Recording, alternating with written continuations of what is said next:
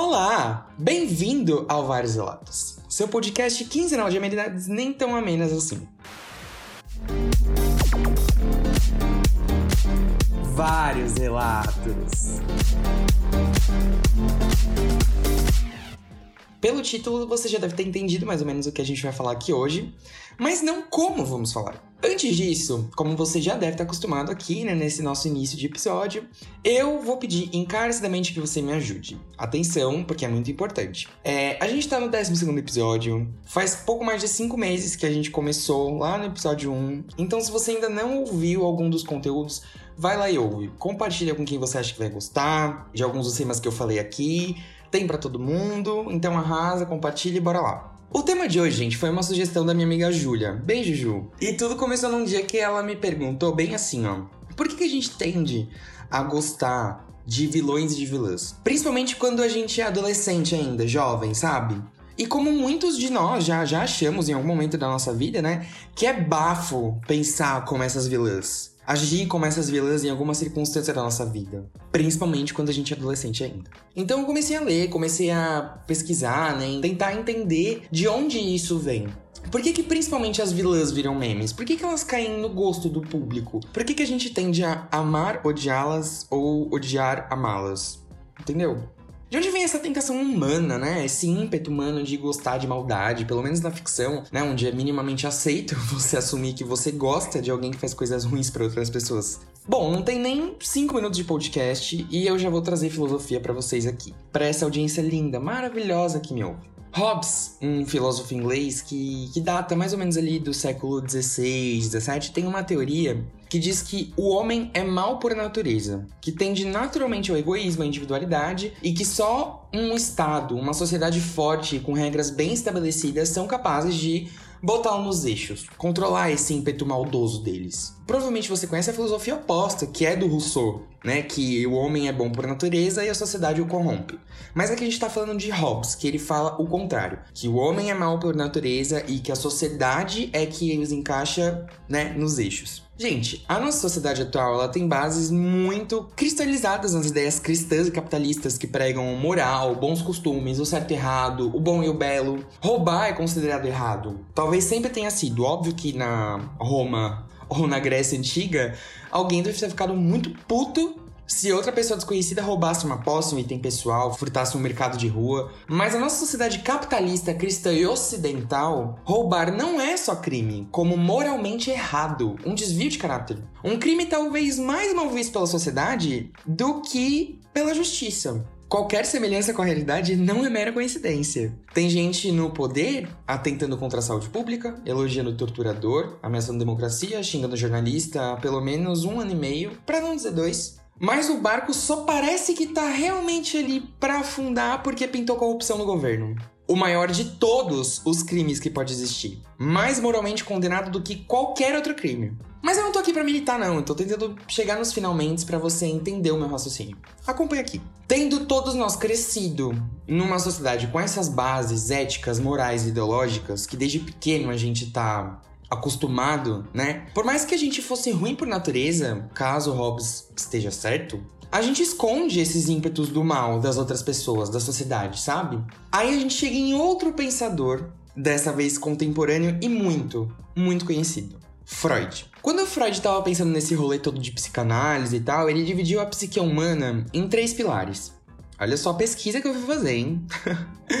o ID, o ego e o superego. O que significa esses três nomes, né? O ID, ele é uma subdivisão inata, ou seja, você nasce já com ela. Então, é, são seus desejos mais primitivos, mais instintivos, enfim. A partir do ID, que é essa coisa que você desde bebê já tem, é que se forma o ego, que é tudo aquilo que resulta da interação humana com a realidade, com o dia a dia, né, com o ambiente, com o entorno. E com o desenvolvimento, com a socialização e a experiência de vida, se forma o superego, que é tudo aquilo que representa os ideais, os valores morais e culturais do indivíduo. Né? Basicamente aquilo que a gente chama de bom senso pro ego. Aquilo que diz sim ou não, que barra os nossos impulsos, que aconselha nosso ego de alguma forma. É esse superego em cada um dos seres humanos de uma sociedade que indica o que é certo e o que é errado de se fazer. É o superego que impede a gente de, sei lá, sair correndo pelado pela rua. Só citando um exemplo aleatório aqui para você tentar entender. Bom, com todo esse background, com todos esses insumos que eu trouxe aqui para vocês, chegou a hora da gente entender de vez essa questão. Vamos chegar de fato ao ponto. Como audiência, como espectadores, a gente se sente de alguma forma representado pela vilania na ficção. Mas só na ficção.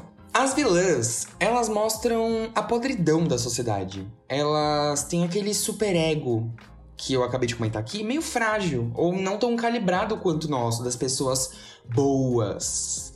Eu tô fazendo aspas no meu dedo nesse exato momento que eu tô falando isso, tá bom? São pessoas que se libertam de todas as amarras que nos prendem no dia a dia, de uma forma não tão boa, para atender as necessidades do ego e do ID delas. Sabe aquele boy que você sempre quis e ele tá namorando? Por que não fazer uma armação, acabar com aquele namoro e ter aquele boy de vez para você? Alguém tá no seu caminho? Dá um jeito e tira, derruba. É errado? Claro que é, a gente sabe que é. As leis proíbem, a moral não deixa. Porque é isso que separa a sociedade da barbárie. Vamos pensar numa vila clássica brasileira. Fazer um exercício aqui de prática. Carminha. Carmen Lúcia. a mulher que roubou a herança do marido, que tinha morrido, despejou a enteada num lixão, deu um golpe do baú em um jogador de futebol, botou a amante para casar com a cunhada e viveu como sanguessuga por anos, só para viver do bom e do melhor, só para ser rica, novamente fazendo aspas com o dedo, usar umas roupas cafona e uma hora dar o bote e roubar toda a grana do segundo marido para fugir com cunhado e amante. Lembrando aqui que ela não é uma megera clássica dos filmes Disney. Narigão, roupa escura, traços marcados, cara de má. Pelo contrário, linda e loura, quase uma mulher santa. Mais cristã do que ela? Só a família do atual presidente. A Carminha é um tipo de vilã sociopata que não tem escrúpulos, não tem nenhuma noção da maldade que ela é capaz de fazer. Na verdade, eu acho que ela tem muita noção da maldade que ela é capaz de fazer. Mas é que ela não tem filtro. Ela faz o que tiver que fazer. Ela é pura e simplesmente má, capaz de machucar, de matar, para conseguir o que ela quer. E ainda que você torça para que ela se dê bem, se esse for o seu caso, não era o meu, você sabe que tudo o que ela faz é errado, é ruim, de verdade. E isso não tá nem aberto à discussão. Mas isso não impede a gente de rir dos surtos dela, as caretas, as situações. Tem meme da gata rolando até hoje, quase 10 anos depois da novela. Mas a gente sabe que se espelhar na Carminha não é legal. Na verdade, dependendo, pode até configurar crime. Agora que eu já te dei esse exemplo, eu vou fazer um, uma pergunta, uma reflexão aqui. E quando as vilãs não são assim? E quando a maldade delas é quase implícita, suave? Quando a vilã tem uma passabilidade muito forte, digamos assim? Quando tem algum componente de humanidade ali no fundo, ou sei lá, ela só não mata ninguém, tem só um desvio de caráter leve ali, porque a faz destoar dos outros personagens da trama, é aí que mora o perigo. E eu vou explicar por quê. Para ilustrar, eu vou trazer o caso de duas vilãs gringas que eu acho que vocês conhecem muito bem. Na verdade, três vilãs. Vocês vão entender. Vamos falar de Miranda Priestley, a Dama de Ferro, com perdão da expressão. Uma mulher forte, poderosíssima, carrasca, mas chique, toda montada no Prada. A mulher é uma megera, uma megera abusiva, e ela é o pior tipo de chefe que você pode ter um dia na sua vida. Ela pode não ser maquiavélica, trambiqueira e assassina, que nem a Carminha, que vai roubar toda a sua fortuna e te deixar na miséria. Mas ela vai destruir a sua autoestima profissional, e não só profissional, vai roubar a tua vida, te dar um burnout, ou seja, te deixar na merda mesmo, né? Ao mesmo tempo, ela é um ícone da profissão dela. A Kakura é uma das mulheres mais poderosas do mundo da moda, dona de um império midiático é uma mulher de se admirar, convenhamos, né? A primeira reação é querer ter por um dia o poder que ela tem. Mas ela é escrota? Ela é uma escrota. Não é um exemplo pra gente seguir. De toda forma, o Diabo Veste Prada faz questão de mostrar um side B da Miranda, sabe? Ela é uma mulher workaholic, que o casamento tá por um fio, não tem tempo nem para as filhas, e bem ali no finalzinho, mostra um lado frágil, um lado humano, que aproxima mais ela da gente, da audiência. Que pessoa muito bem sucedida e que dedica 90% do tempo à carreira é satisfeita na vida pessoal afetiva. Especialmente se for uma mulher, que vamos lembrar que tem ainda mais barreira para ultrapassar no mercado de trabalho. Que às vezes precisa ser casca grossa para ser respeitada e notada. Aproveitando todo o hype que voltou a se formar sobre Gossip Girl, falar de Blair Waldorf, a, a menina milionária, a Queen Bee. Eu tô fazendo aspas com o meu dedo nesse exato momento que eu tô falando isso, tá bom? de uma das escolas mais caras de Nova York. Que tem um namorado que parece um príncipe, que vive numa bolha do metro quadrado mais caro de uma das cidades mais caras do mundo. A mãe dela é. A mãe dela não só é herdeira, como elitista. Elitista. Gente, eu ia falar estilista.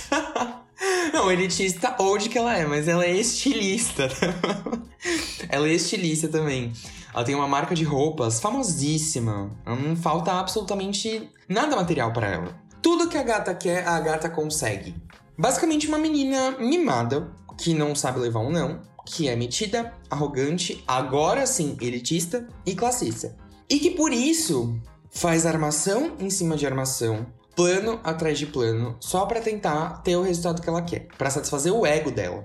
Mas afinal, por que, que tanta gente gosta da Blair Waldorf? Vocês ainda vão me dizer que a vilã é a Georgina? Porque para mim, a Blair e a Georgina são da mesma laia. A diferença é que a Georgina é mais ligeira e cacaveira do que a Blair. E e que uma delas é capaz de dopar a amiga para fazer ela perder o vestibular.